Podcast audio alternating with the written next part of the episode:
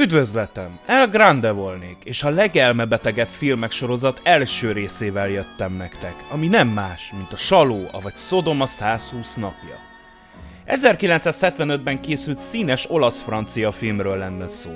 Dessa de Marchi hírhet regénye nyomán Pier Paolo Pasolini a filmtörténet egyik legszélsőségesebb alkotását rendezte meg, amely több országban, még az új évezredben is tiltó listán szerepel, vagy csak cenzúrázott formában hozzáférhető.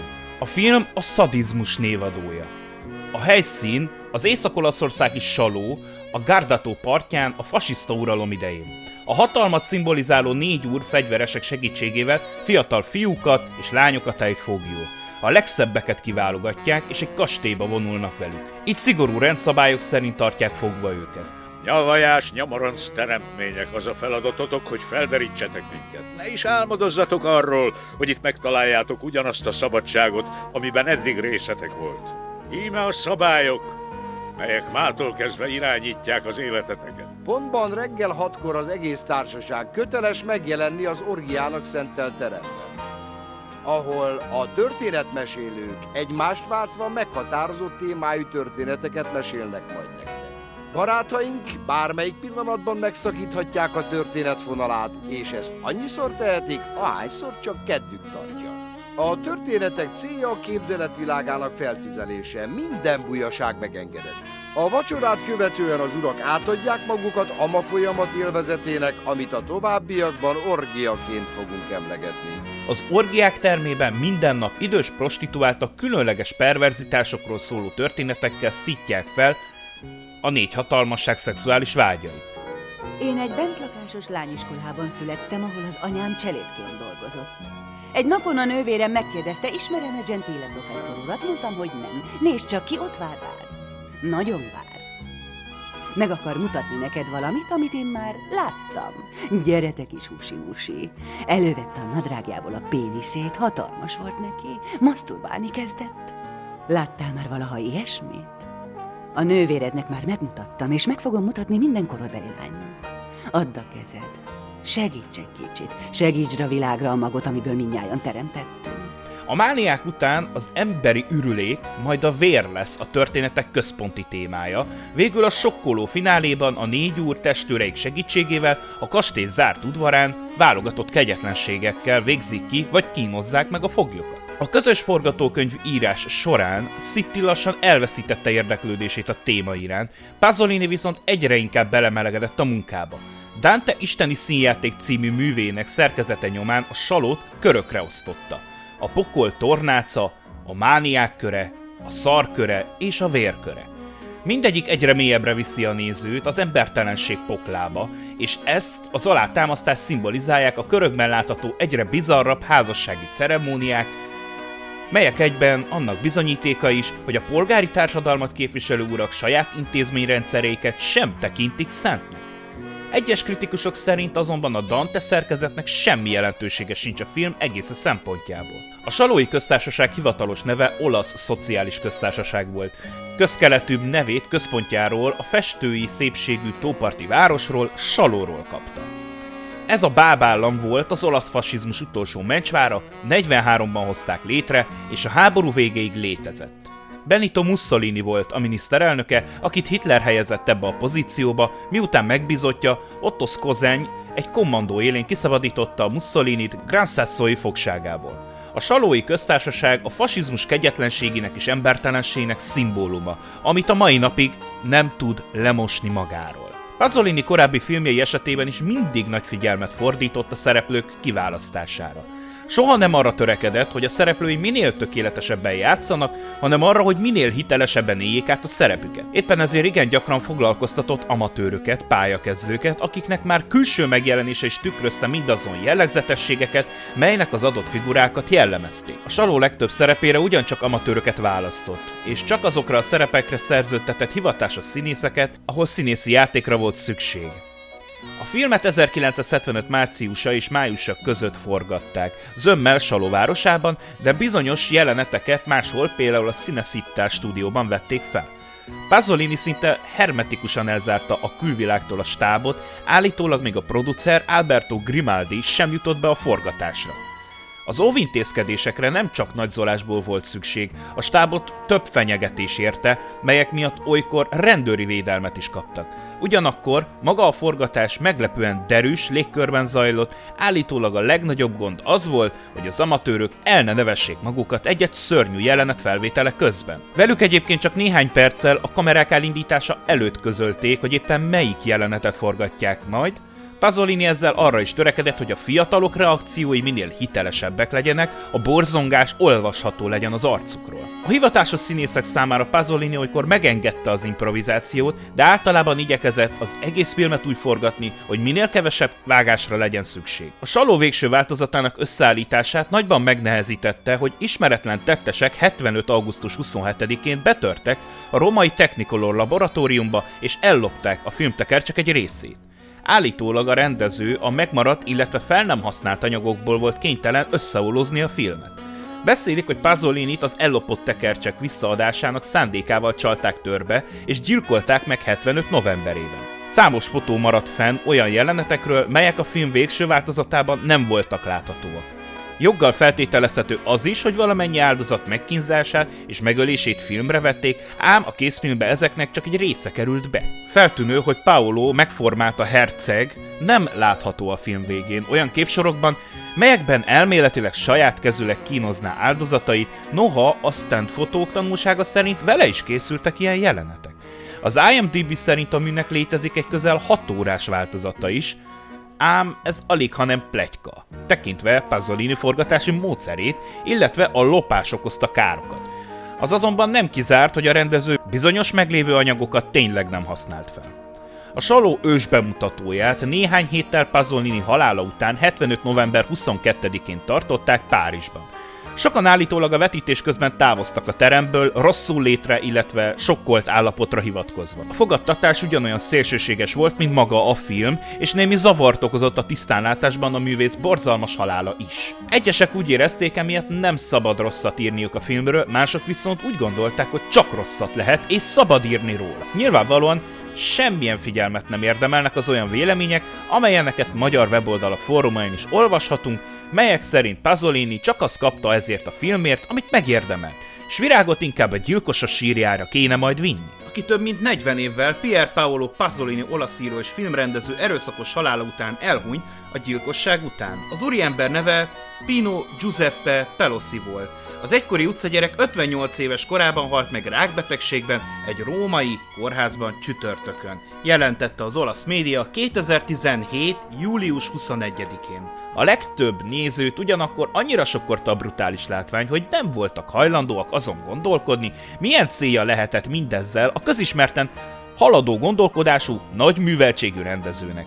Intellektuálisan megközelítésből némelyek azt emlegették, hogy Pasolini tökéletesen félreértette Dassadeót, aki éppen hogy az egyén szabadsága mellett tört láncsát, és legkevésbé sem tekinthető a hatalom, az elnyomás és a szexuális kizsákmányolás zászlóvivőjének. Mások úgy vélik, hogy a film döbbenetes allegória és fasizmus, és általában minden elnyomó rendszer működési mechanizmusairól. Több mint három évtized után, de szerintem most már lassan megvan négy is, ugyanolyan szélsőséges a saló megítélése, mint az ős bemutató idején. Sőt, valószínűleg most már sokkal rosszabb. A saló 1988. szeptember 24-én került először nyilvánosan a magyar közönség elé. Egy nagyszabású, de bérlettel látogatható Pasolini retrospektív keretében a Tanácskörúti volt filmmúzeumban. A fogadtatás hatására a néhány nappal későbbre meghirdetett nyilvános előadások elmaradtak. Az ezt követő években az Örök Mozgó Filmszínház vetített néhány alkalommal egy fekete-fehér megvágott verziót. A Budapest film 95 márciusában szűkített forgalmazásában mutatta be a filmet. Az érdeklődés óriási volt, de Pasolinit alig vagy egyáltalán nem ismerő közönség zömmel csalódottan, felháborodva vagy undorodva távozott a vetítőteremből. És bemutatnék kettő akkori magyar filmkritikus véleményét, akik megfogalmaztak különféle néző szempontból. Csantavéri Júlia, Álom valamiről. A saló a jelen elfogadása. Túl minden reményen könyörtelen tanulmány az embertelenségről. Pasolini könyörtelen tudatossággal, szinte élve boncoló pontossággal építi fel filmprózáját, visszájára fordítva mindent, ami filmjeit eddig jellemezte történések közvetlensége helyébe kimódult, többszörös áttételeken át érvényesülő szerepjátszás lép. A film a pósíkság. Az olasz filmművészetben oly kitüntetett szerepet játszó képeivel indul. Mintha fázós, hidegrázós álomban látnánk. Hogyan terelik össze a kiskatonák az áldozatul szánt fiatalokat. Messze van már a csóró vakító napsütése, vagy az ezer egy éjszaka homokjának különös csillogása. A mozdulatok kimértek, pontosak. Nem az élet zajlik a szemünk előtt, előkészületek folynak a ceremóniához. A bevezető képsorok után a továbbiak szigorúan zárt térségben egy fantasztikus palota belsejében játszódnak. A hatalom négy képviselője, a herceg, egy kegyelmes úr, egy főpap és egy elnök celebrálja sátáni ritusát, amelynek során az összegyűjtött fiatalok előbb tökéletesen kiszolgáltatottá teszik, testileg-lelkileg lealjasítják, végül ténylegesen megsemmisítik. Az anarchisztikus hatalom mögött fegyveresek állnak, korlátlan uralmát azonban jobban támogatja az áldozatok bűnrészessége. A Dante komédiájának mintájára körökben szerveződő pokol legsötétebb pillanatai, amikor az áldozatokat a szabadság illúziója vagy a túlélés reménye arra készteti, hogy egymást és önmagukat megalázva szinte felkínálkozzanak a legsötétebb erőszak számára. Bigácsi Gergely, Rókapofák és a Szarfomancin egy sokoldalú, érzékeny és értelmes, nagy tehetség riasztó melléfogása lett a Szaló, avagy Saló, Pazolini semmibe véve Száde szellemét, a képzeletbeli filozófiai játék helyszínéül szolgáló kinkastéhoz Dante pokoljának keretét szerette volna alkalmazni. Filmjét egy bevezetés után a pokol tornáca alcímekkel látta el, és ezek köré szerkesztette, úgy, mint a mániák köre, a szarköre és a vérköre. Figyelemre méltó, hogy e körök valójában önkényesek és felejthetőek, a film szerkezetére alig vonatkoznak. A motivumok és epizódok valóban Szedemárki Szodoma 120 napja című vaskos filozófiai kegyetlenség enciklopédiájából és tételregényéből valók, azonban a műszelleme sehol sincs. Még antitézis formájában, még kifordított mi voltában sem lejjük. A saló menthetetlenül primitív és együgyűen fantáziálatlan, óvodás tákolmány. De lehet, hogy tévedek, és a jövő e primitív képet igazolja. Minden esetre a műalkotásokban is csak, vagy elsősorban politikára figyelő aktualizálók, politológusok és mindenrendű és rangú média szakértők helyzete e film kapcsán hirtelen kedvezőnek látszik. Egy-egy új olasz politikus kísértetiesen hasonlít a saló sovány veresróka küllemű perverzére. Pasolini bosszút áll a művészetet nem politikai üzenetért becsülő nézőkön és kritikusokon. Szedeo durván félreértette, és a fasizmusról nem jutott eszébe semmi új, de az olasz politikusok, vagy általában a politikusok, Róka pofáját felismeri. Még 20 évvel a halála után is. És kedves nézők, most az én véleményem következik a filmről. Ennél a filmnél már elmentek otthonról. Láttam Pasolini majdnem összes művét, és mivel pont, hogy a Salóval kezdtem a sorozatot, így tudtam mihez mérni a kritikusok véleményét is. Ennél a filmnél már elmentek otthonról Pasolinenál, egy szó van rá. Kibaszott beteg. Azért hihetetlen, hogy egy Mamma Roma, egy Decameron, egy Canterbury mesék rendezője egy ilyen guztustalansággal zárta le rendezői munkásságát. Valahol érthető az is, hogy a civilek, akik esetleg látták vagy hallották, hogy milyen jellegű filmet készít, nem csodálom, hogy megölték. Ha egyáltalán ezek között volt a gyilkos. Tuti, hogy itt már nem volt beszámítható, ez, ez látszódik a film eredményén is. Hogy honnan a jó Istenből emelt ki ennyi betegelméjű fétist, amit beleépített egy olyan filmbe, ami másról sem szól, csak a legnagyobb, legaljasabb szexuális megaláztatásra, amit valaha emberrel lehetett művelni. Ez a film csak amiatt maradt meg az emlékeimbe, akkora polgárpukkasztás, és nesze mutatok ki valami groteszket, ha látni szeretnél, kategóriát tökéletesen megütötte, de ehhez egy akkora pokoljárást kell végezzen az ember józan felfogásával, na ahhoz már kell egy tényleges elborult elme. A film maga iszonyat hosszú, és rengeteg jelenetnél skippelnem kellett, mert a gyomron forgott már, főleg a szarevésnél. Ez egy elképesztően betegaljas degenerált film. A szó legszószorosabb értelmében egy szar. Bele lehet magyarázni sok mindent, de igazából csak az emberi elme degeneráltságának állít emlékművet, annak, amire nem lehetünk büszkék. Sőt, kifejezetten szobrot emel arra a tényre, hogy a 20. századi ember mennyire kibaszott beteg és gyilkos elméjű volt. Van annyi képzelőerőm, hogy tudnék párhuzamot vonni, hogy képes lennék bizonyos jeleneteket metaforaként értelmezni, ha méltó lenne erre ez a film. De nem az. Mindenbe bele lehet magyarázni mindent, de igazából nincs ebben semmi művészi, ha csak a nyers provokációt nem nevezzük annak. Ez a film majd akkor tekinthető művészetnek, ha vászonra kent szardarabot majd kiállítanak a Nemzeti Galériában.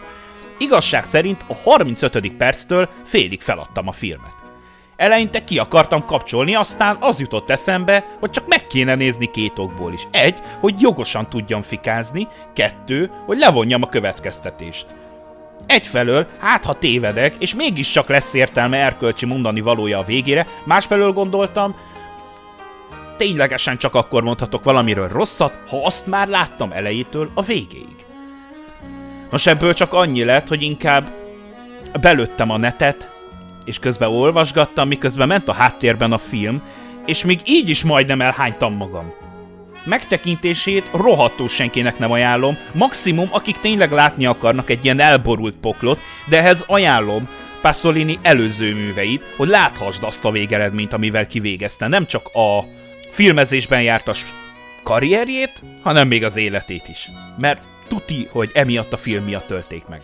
Illetve csak súlyos elmebetegeknek és azon liberális eltársaknak, akik szerint a szarevés művészet legmagasabb foka. Tisztában vannak vele, hogy nem létezik ennél mámorító vétel? Az érzékeik csodálatos energiával telítődnek. Nézzenek szembe ezzel az új kihívással. Egyél, egyél, te bot csináltam egy asszony. Előre kell kapnod. Egyél. Minden energiádra szükség lesz ezen a szerelmes éjszakán. A filmet is, és azt a bizonyosat is. Hajrá, kolera! Teszem hozzá. Vannak a témában valódi művészfilmek, de ez nem az. Ez csak művészetnek álcázott őrültség. Az alkotó halála meg nagyon kérdéses. Az egyik verzió így néz neki zsaroló költék meg, akik azzal az ürügyjel csalták a gyilkosság helyszínére Pasolinit, hogy ott, nyilván pénzért cserébe visszaadják neki a szaló hiányzó ellopott tekercseit. A másik verzió, amit a gyilkosságért elítélt büntetésért már letöltött személy állított 10 éve, mert hát nyilván előállítottak valakit ezért a gyilkosságért, 30 évvel a gyilkosság után, amikor is visszavonta korábbi, 75-ben beismerő vallomását, hogy három szicíliai társzólással beszélő személy ölte meg Passolinit, miután mocskos kommunista kiáltásokkal rátámadtak. Az elítélt elmondása szerint annak idején azért tett beismerő vallomást és ülte le a büntetését, mert megfenyegették, családját megölik, ha nem tesz így. Nos hát végeredményben a Saló, avagy Szodoma 120 napja egy kivételesen borzasztó film. Jelen esetben sem, és utólag sem fogom tudni azt mondani, hogy ez egy film ajánló, hanem inkább film bemutató. Ez a film a legelborultabb szarok egyike, nem ajánlom senkinek se a tekintését. Remélem élvezted az előadását, és okosabb lettél valamivel, hogy milyen film az, amit tuti ne néz meg. Köszönöm a figyelmet, ha tetszett a videó, iratkozz fel, további szép napot, ciao.